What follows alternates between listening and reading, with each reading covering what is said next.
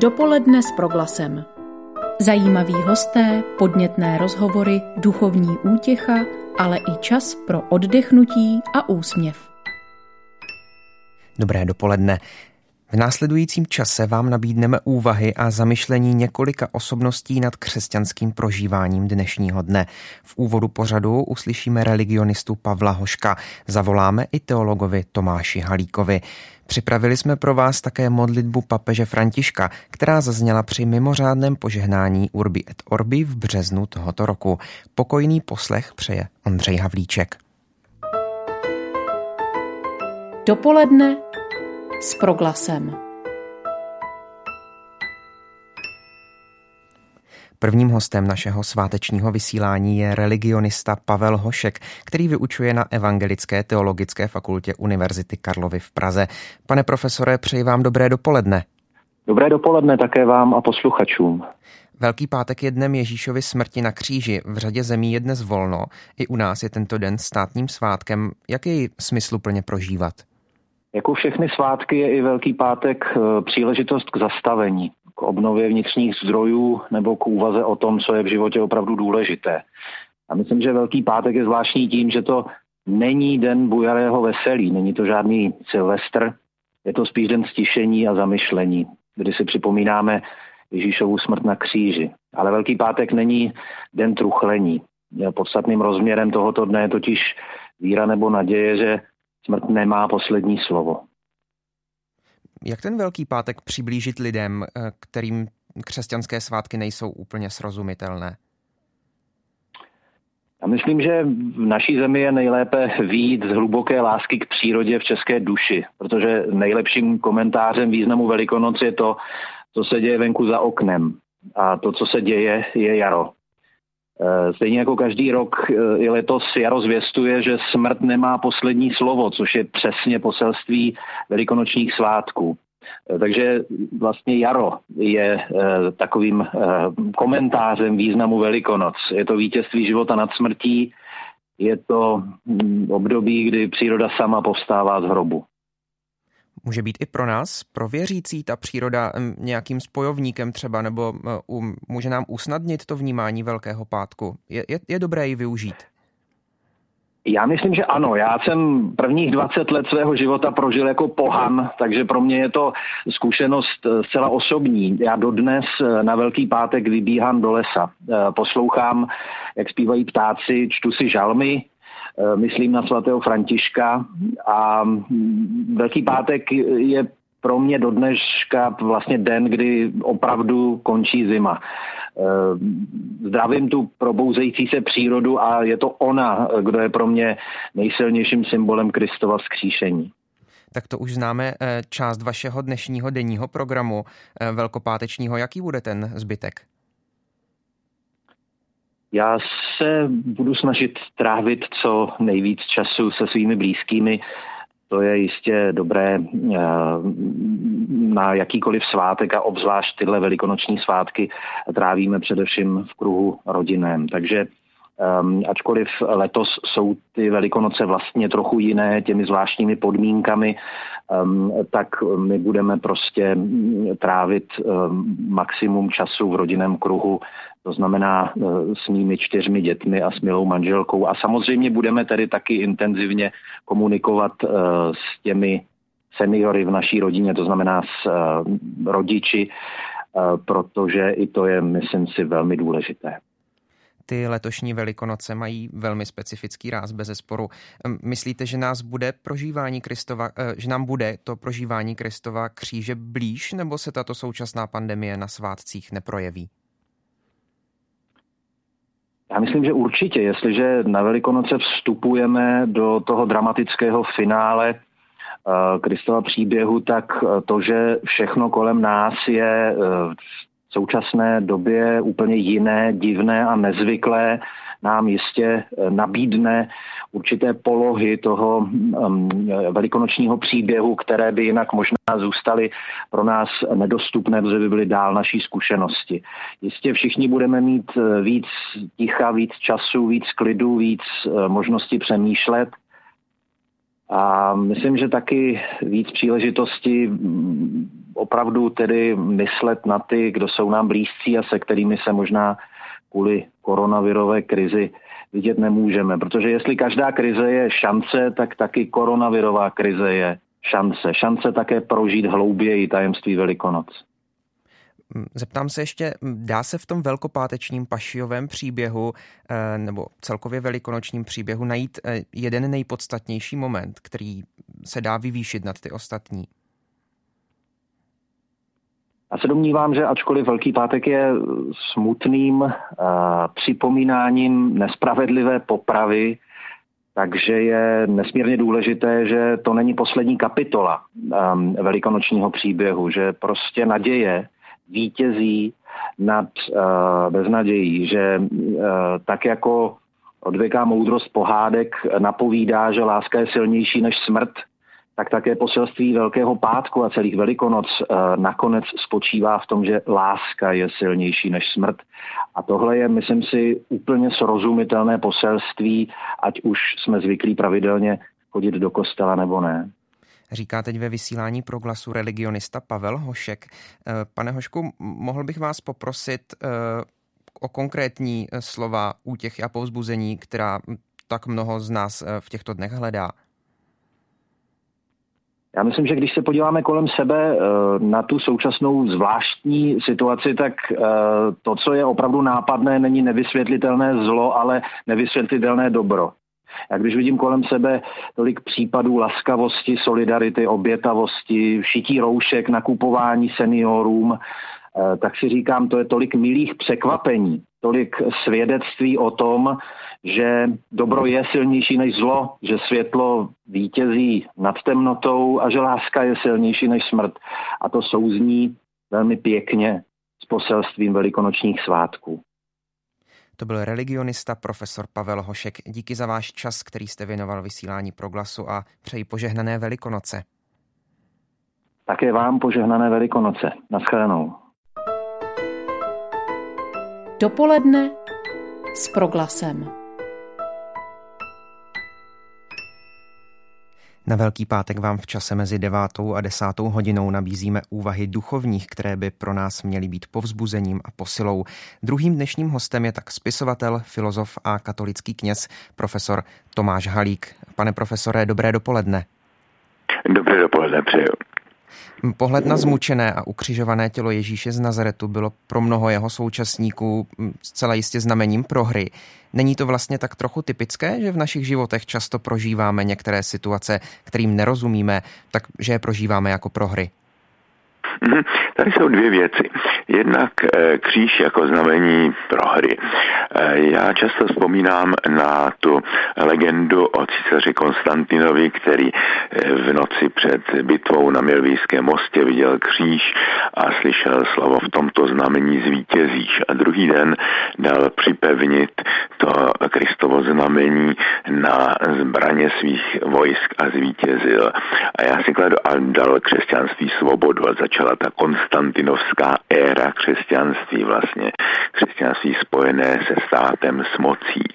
A já si často kladu otázku, jak by svět, církev eh, a dějiny vypadaly, kdyby Konstantin pochopil trošku inteligentněji eh, to znamení kříže, že to není nějaký amulet pro štěstí, že to není eh, nějaká pojistka proti těm těžkým věcem, ale že je to právě znamení toho velkého paradoxu života, že někdy porážky jsou prohrou a e, vítězství, e, že někdy vítězství jsou e, prohrou a naopak někdy to utrpení může být cestou ke smyslu.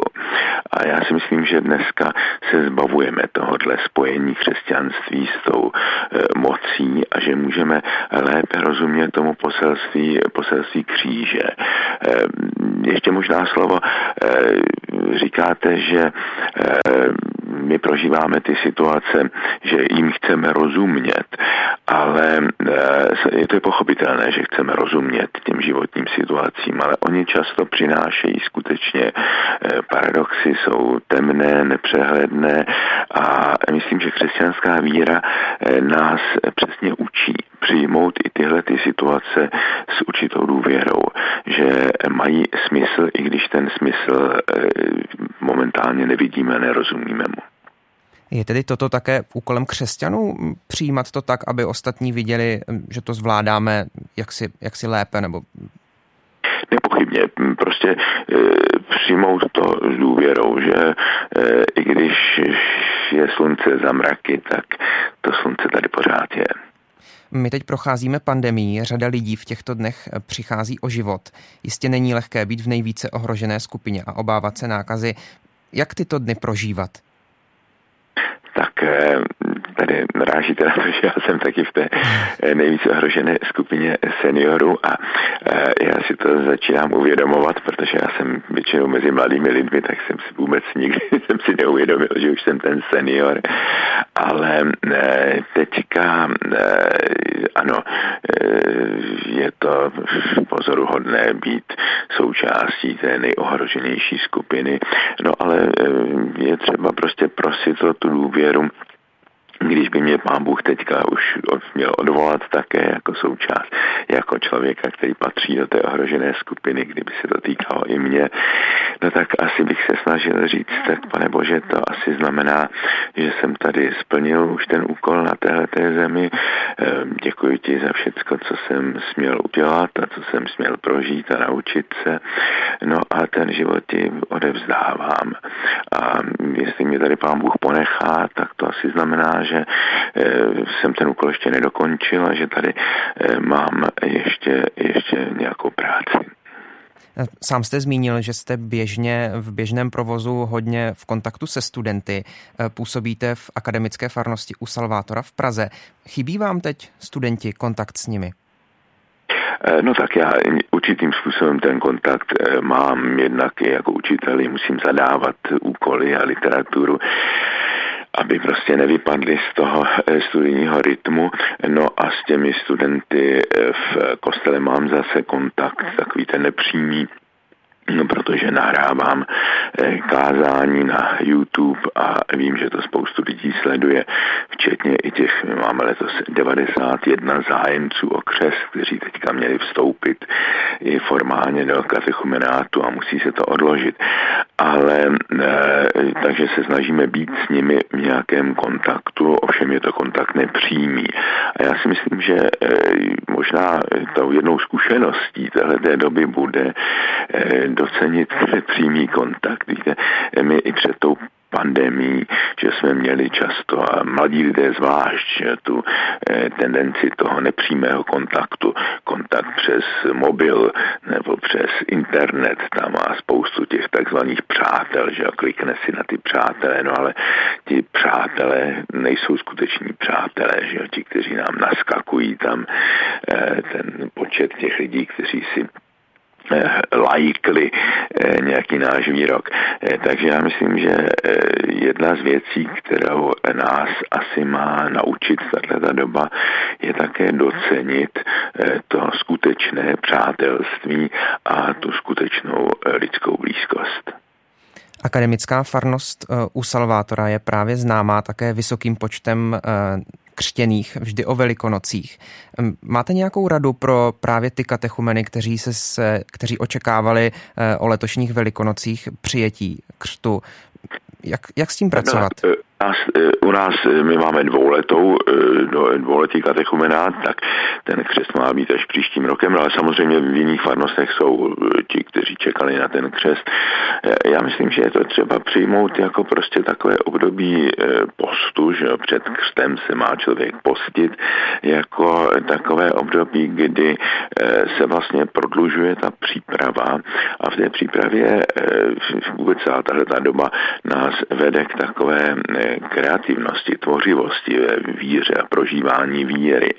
Eh, nemůžeme víru prožívat tím klasickým způsobem, prostě jsme v kostele, zúčastní účastníme se mše, posloucháme kázání, tak je to možná taková výzva zkusit to ještě nějak jinak, víc, více soustředit na to svoje osobní rozjímání, vzít do rukou texty písma, které se týkají těchto dní a zkusit si je sám projít bez toho, co nám církev normálně nabízí v těch bohoslužbách, eh, zkusit eh, skutečně vejít do té komůrky, o které mluví eh, Ježíš, zavřít dveře a otevřít srdce a nechat sobě promluvit ten text. Takže myslím, že tohle je zrovna to, čemu nás tyto velikonoce vyzývají, k té osobní meditaci nad biblickými texty.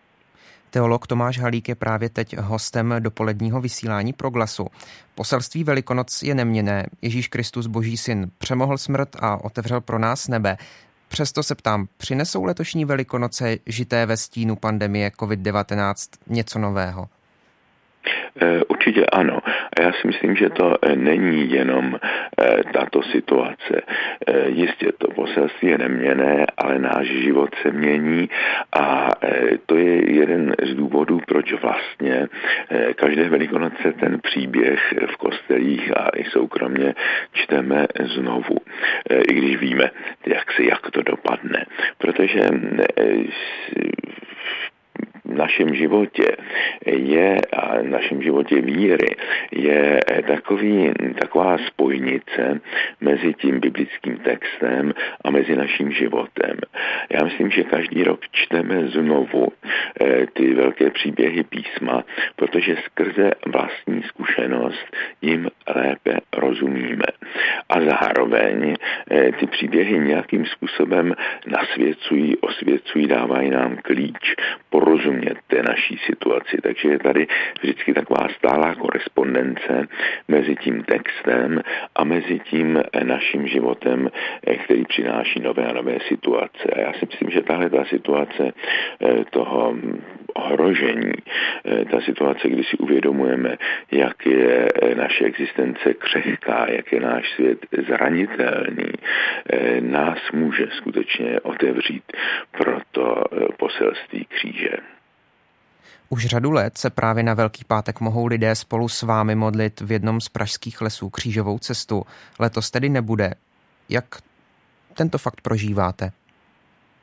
Eh, tak to je mi samozřejmě líto, protože eh, to je něco, ta křížová cesta v přírodě, to je něco, co jsem konal sám nebo s nejbližšími i v té době, kdy jsem působil jako kněz ještě v ilegalitě, no a od té doby, kdy eh, má, mohu působit veřejně, tak spoustu lidí přicházelo na tuhletu křížovou cestu, kterou jsem i taky trošku tajil, aby jsme ten les nepřeplnili zase mnoha lidmi. A chodilo tam řada lidí, kteří Eh, vlastně eh, nechodili ani do kostela, ale právě tahle ta, to rozjímání té křížové cesty v přírodě je, je oslovovalo.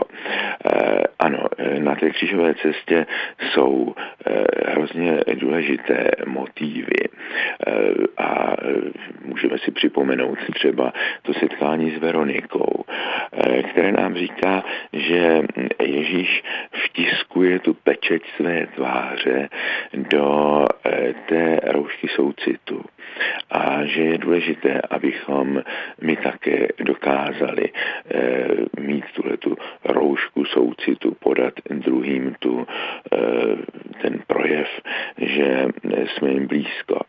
A do toho našeho soucitu Ježíš otiskuje svou tvář, dává tomu takovou pečeť své pravosti a člověk si může uchovat tu Ježíšovu tvář, jestliže je schopen jak si nabídnout tu roušku pomoci eh, těm eh, lidem trpícím.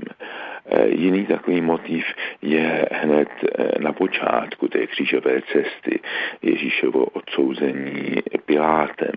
To je ta konfrontace mezi pravdou a mocí. Ježíš říká, já jsem přišel na tento svět, abych vydal svědectví pravdě. A Pilát na to odpovídá tou známou otázkou, co je pravda. Já si myslím, že v té otázce není dychtivost filozofa znát definici pravdy, ale že je to takový ten typický cynický eh, postoj moci pravda. Co to je pravda? Jakou váhu má pravda? Vždyť přece moc je to, co rozhoduje. Moc má váhu. Já mám moc tě dát ukřižovat nebo eh, tě propustit. A Ježíš neodpovídá na tu otázku nějakou filozofickou definicí pravdy. Eh, on sám je pravda, tak jak to řekl svým učedníkům při poslední večeři. Já jsem cesta, pravda a život. Eh, Ježíš nepřináší nějakou teorii pravdě. On tu pravdu vyjadřuje nejenom svými slovy a svým učením, ale svým příběhem a celou svou osobou. Pravda malé místo má všude ve všem světě se zpívá v jedné české staré eh, kostelní písni. Ano, ale eh, je na nás, abychom se snažili to místo pravdy rozšiřovat. Eh, tím, že necháme Krista vstoupit do našich životů. Ježíš říká, já jsem cesta, pravda a život. My nejsme vlastníky pravdy. Eh, pravda je vždycky cesta a pravda je život. Jestliže z pravdy uděláme jenom nějaký majetek, přestává to být cesta, cesta na hloubku. Jestli pravda přestává být živou, stává se jenom jakousi teorií, tak to není ta pravda, kterou přinesl Ježíš. Tak eh, tohle jsou třeba eh, určité motivy na té křížové cestě. Pak eh, se zaměřuji vždycky na ten motiv Ježíšových ran. Já mám velmi rád tu legendu, podle které se ďábel zjevil svatému Martinovi v podobě Krista. Ale Martin mu řekl, kde jsou tvé rány. A e, já také e, vlastně e, neuznávám, nebo nebyl by to můj Bůh, který by byl Bůh, který nenese rány. Já se domnívám, že ty rány našeho světa, včetně těch ran, které teďka prožíváme, to jsou ty stále živé rány Kristovi. A e, my jsme vyzýváni se dotknout těch ran. My je nesmíme ignorovat. Ten, kdo ignoruje rány tohoto světa, kdo si nevšímá těch bolestí a utrpení lidí kolem nás, no tak to je člověk, který asi nemá právo říct s apoštolem Tomášem můj pán a můj Bůh. E, náš Bůh je zraněný Bůh. Naše víra je zraněná víra. Já e, nevěřím vírou, která by byla e, pevnou, neochvějnou ideologií. Já věřím tou vírou, která je zraňována, která často umírá a musí vstát z mrtvých. Ano, víra prochází také určitými temnými okamžiky života, temnými okamžiky dějin. Někdy se zdá, že ji ztrácíme, že ztrácíme naději, ale eh, Kristus znovu k nám přichází a znovu, abych tak řekl, rozfouká ten plamínek naší víry a naděje. E, jsou ty temné hodiny Getsemane, e, jsou ty okamžiky, kdy i my se ptáme, proč, pane, proč, proč tohleto, proč si nás opustil. A e, někdy musíme projít takovou tou temnou nocí, ale ty velikonoce nám říkají, ta temná noc není bez konce. Eh, na konci je to světlo velikonočního rána. Eh, ano, eh, jsou ty těžké balvany, kterými měl být zahrazen navždycky ten Ježíšův hrob ale Bůh nakonec odvalí všechny tyhle, ty, všechny ty kameny. V jedné básni Jana Zahradníčka se říká, že ty totalitní režimy se snažili, aby eh, dějiny skončily tím odpolednem Velkého pátku. Ale my věříme, že po té temnotě Velkého pátku eh, přichází eh, to velikonoční ráno plné naděje. Tak já si myslím, že tohle to jsou takové ty motivy, o kterých můžeme rozjímat během těchto podivuhodných velikonoc. Ty velikonoce jsou plné pokladů. Ta stará Erbenová báseň poklad říká, že když se čtou pašie, tak se otvírají skály a vydávají poklady. Já myslím, že když opravdu čteme pašie, tak eh, mohou popraskat v nás ty skály, to, co je v nás chladné, co je v nás kamenné a otevřít se ty poklady, které jsou někde hluboko v nás. A e, ty poklady, které jsou v té křesťanské zvěsti, jsou nám přístupné. Tak si myslím, že je důležité, abychom využili ten čas, abychom se stoupili k těm pokladům a abychom z nich čerpali říká profesor Tomáš Halík, který je teď hostem dopoledního vysílání pro glasu. Pane profesore, vy teď pravidelně zveřejňujete svá kázání na YouTube. Kdybyste teď stál u Ambonu, co byste řekl našim posluchačům právě dnes? Eh, tak řekl bych asi to, co jsem říkal právě. Asi bych mluvil o těch kristových ranách, o eh, těch ranách našeho světa, eh, v kterých rozpoznávám ty rány Kristovi. Mluvil bych asi o té nejhlubší ráně, té ráně do srdce, té ráně, z které se ozývá ten Ježíšův výkřik, Bože můj, proč si mě opustil? To je takové volání z pekla, že my vyznáváme ve vyznání víry, Ježíš se stoupil do pekel v tom apoštolském vyznání víry. Ano, Ježíš se stoupil jak do toho prvního kruhu pekla, do toho pekla lidské krutosti a potom do toho pekla takové té bolesti, s kterou si nevíme rady.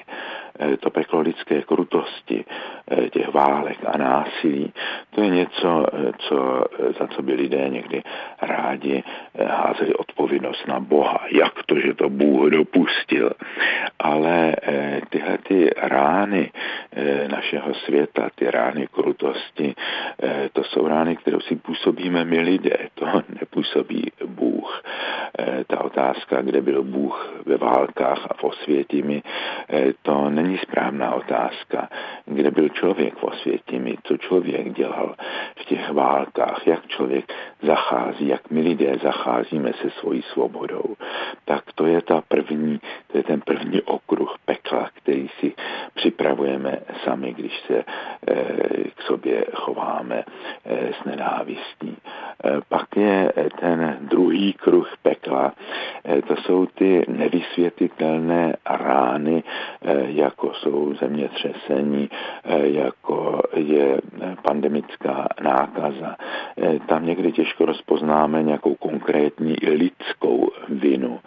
Ale i toto, tyhle ty temné chvíle jsou něčím, čím je třeba prostě projít, co je třeba přijmout, tak jako Bůh ukazuje Jobovi ten svět plný záhad a jako odpověď na ty Jobově výkřiky a ukazuje ty věci, které jsou nám často nepochopitelné. Já si často vzpomínám na větu, kterou řekl jeden moudrý rabín, tak jako mozek psa nemůže pochopit matematické úlohy, tak náš lidský mozek nemůže pochopit smysl zla a utrpení. My to musíme přijmout s důvěrou, že jednou nám pán ten smysl ukáže. Možná až za eh, horizontem tohoto našeho života. Možná tady to musíme nést v jakési trpělivosti, eh, protože svatý Pavel říká, eh, tady na zemi vidíme ty boží věci jenom jako vádance, jenom jako zrcadle, jenom částečně. Až jednou to pochopíme, až budeme Bohu tváří v tvář tak my potřebujeme takovou tu eschatologickou trpělivost, tu trpělivost až do konce. snášet ty věci, i když jim momentálně nerozumíme. No a potom je to ta nejhlubší rána, z které se ozývá ten výkřik Bože můj, proč si mě opustil, kde eh, Ježíš zakouší to, co je skutečně tou teologickou definicí pekla, ta opuštěnost od Boha, odtrženost od Boha, odcizení od toho nejvlastnějšího základu člověka lidské existence, kterou je Bůh. A Ježíš volá, proč si mě opustil. A nedostává nějakou bezprostřední odpověď. A já si myslím, že hrozně důležité a že to je eh, jedna z, jedno z nejlepších poselství eh, Velikonoc, že Ježíš i v téhle té chvíli, té opuštěnosti, eh, nevyjadřuje tím, tou větou, proč si mě opustil, nevyjadřuje tím zoufalství, Ono je to, ona je to modlitba, ona je adresovaná Bohu. Ježíš i v těchto těch eh, hrozných chvílích se stále obrací na Boha, nepřerušuje ten dialog s Bohem a eh, obrací se k němu v, eh, ve formě otázky. Já myslím, že často i ty naše tíživé otázky bychom mohli proměnit modlitby a e, že na tuhle tu otázku Ježíšovu, e, k čemu je to všechno, že ono to proč v hebrejštině má dvojí smysl. Jedno je proč, které se ptá na příčinu, ukazuje dozadu. A pak je proč, které se ptá na smysl, ukazuje dopředu. Proč je to všechno? Proč se mi to všechno děje? E, proč se to děje ve světě? Jaký to má smysl? A na tuhle tu otázku potom smyslu Bůh odpovídá. Bůh odpovídá tím, že odvalí ten kámen smrti a Ježíše znovu vrací. Nevrací ho do tohoto světa, vrací ho do prostoru víry své církve, vrací ho do e, našich srdcí, do naší víry, do naší naděje a skrze naší víru, skrze naší lásku má být skříčen Ježíš přítomen nadále v tomto světě. My se máme stát svědky vzkříšení. Ne v tom smyslu, že bychom viděli, jak vzkříšení proběhlo. To neviděl nikdo. Eh, v hymnu Exultet říkáme, eh, to jenom ta eh, svatá noc znala tu, tu hodinu, kdy stal Kristus z mrtvých. Tam nebyl žádný svědek. Ale my se máme stát svědky vzkříšení tím, že skrze nás, skrze naše životní svědectví, má být zřejmé, že Kristus je živý, že Kristus není minulostí, že Kristus působí a že v tomto světě působí ten živý vzkříšený Kristus i skrze naši víru, skrze naši naději, skrze naši lásku. Tak tohle to myslím si, že je to poselství Velikonoc, eh, které se snažím eh, uložit i do těch, eh, do těch kázání, která nyní dávám na YouTube.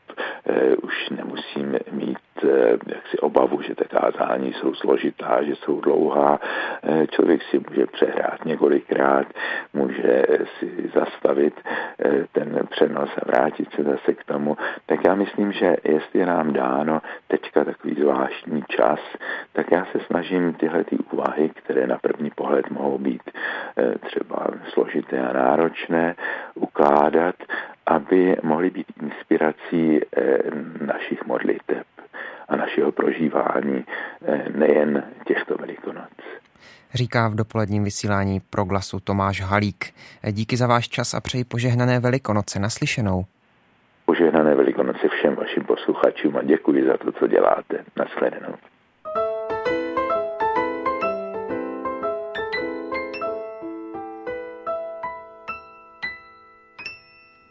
Posloucháte dopoledne s proglasem.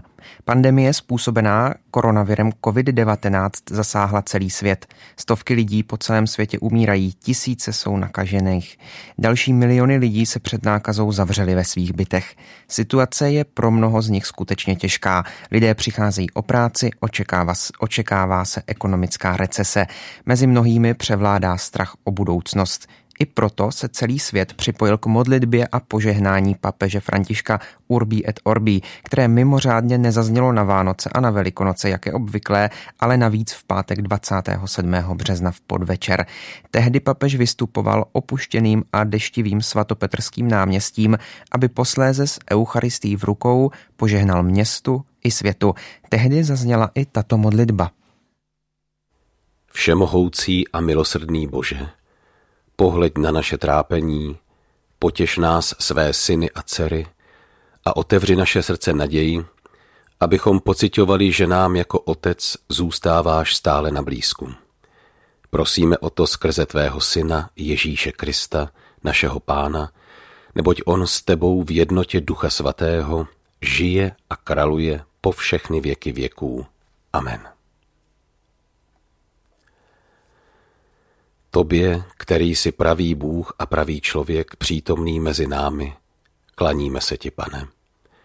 Tobě, náš spasiteli, který si Bohem s námi, věrnému a oplývajícímu milosedenstvím, klaníme se ti, pane. Tobě, králi a pane celého stvoření a dějin, klaníme se ti, pane.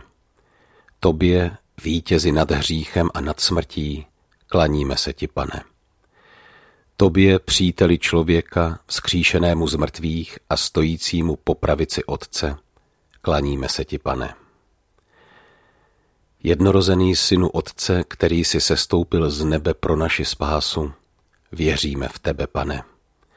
Nebeský lékaři, který se skláníš k naší ubohosti, věříme v tebe, pane. Obětovaný beránku, který se vydáváš, abys nás vykoupil ze zlého, věříme v tebe, pane. Dobrý pastýři, který dáváš svůj život za ovce stáda, které miluješ, věříme v tebe, pane. Živý chlebe a léku nesmrtelnosti, který nám dáváš život věčný, věříme v tebe, pane. Z moci satana a svodů světa vysvoboď nás, pane. Z píchy a naivního domnění, že můžeme jednat bez tebe, vysvoboď nás, pane z klamavého strachu a úzkostných obav, vysvoboď nás, pane. Od nevěry a rozdělení, vysvoboď nás, pane. Od tvrdosti srdce a neschopnosti milovat, vysvoboď nás, pane. Od každého zla, které sužuje lidstvo, zachraň nás, pane. Od hladu, bídy a sobectví, zachraň nás, pane. Od nemocí, epidemií a strachu z bližního, zachraň nás, pane. Od zničujícího zoufalství, nelítostných zájmů a násilí, zachraň nás, pane. Od klamání, špatných informací a manipulace svědomí, zachraň nás, pane. Ochraňuj lidstvo vyděšené strachem a úzkostí, potěš nás, pane. Ochraňuj nemocné, umírající a všechny sklíčené osamoceností. Potěš nás, pane. Ochraňuj lékaře a zdravotníky vyčerpané námahou. Potěš nás, pane. Ochraňuj politiky a odpovědné osoby, kteří nesou tíhu rozhodování. Potěš nás, pane. Ochraňuj svou církev, která prochází pouští. Potěš nás, pane.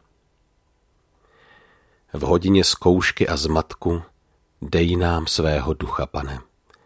V pokušení a naší lidské křehkosti dej nám svého ducha, pane. V zápase se zlem a hříchem dej nám svého ducha, pane. Při hledání skutečného dobra a opravdové radosti dej nám svého ducha, pane. V rozhodnutí zůstat s tebou a ve tvém přátelství dej nám svého ducha, pane. Když nás tíží hřích, otevři nás naději, pane. Když hněv uzavírá naše srdce, otevři nás naději, pane. Když nás navštěvuje bolest, otevři nás naději, pane. Když nás skličuje nezájem, otevři nás naději, pane. Až na nás bude doléhat smrt, Otevři nás naději, pane.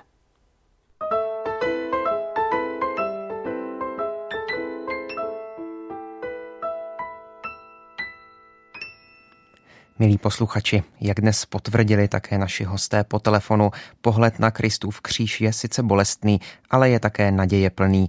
Boží syn přišel proto, abychom i my měli život věčný. Možná, že právě v době, kdy jsme tak blízko smrti, je tato naděje pro nás osobně i pro celý svět naprosto klíčová.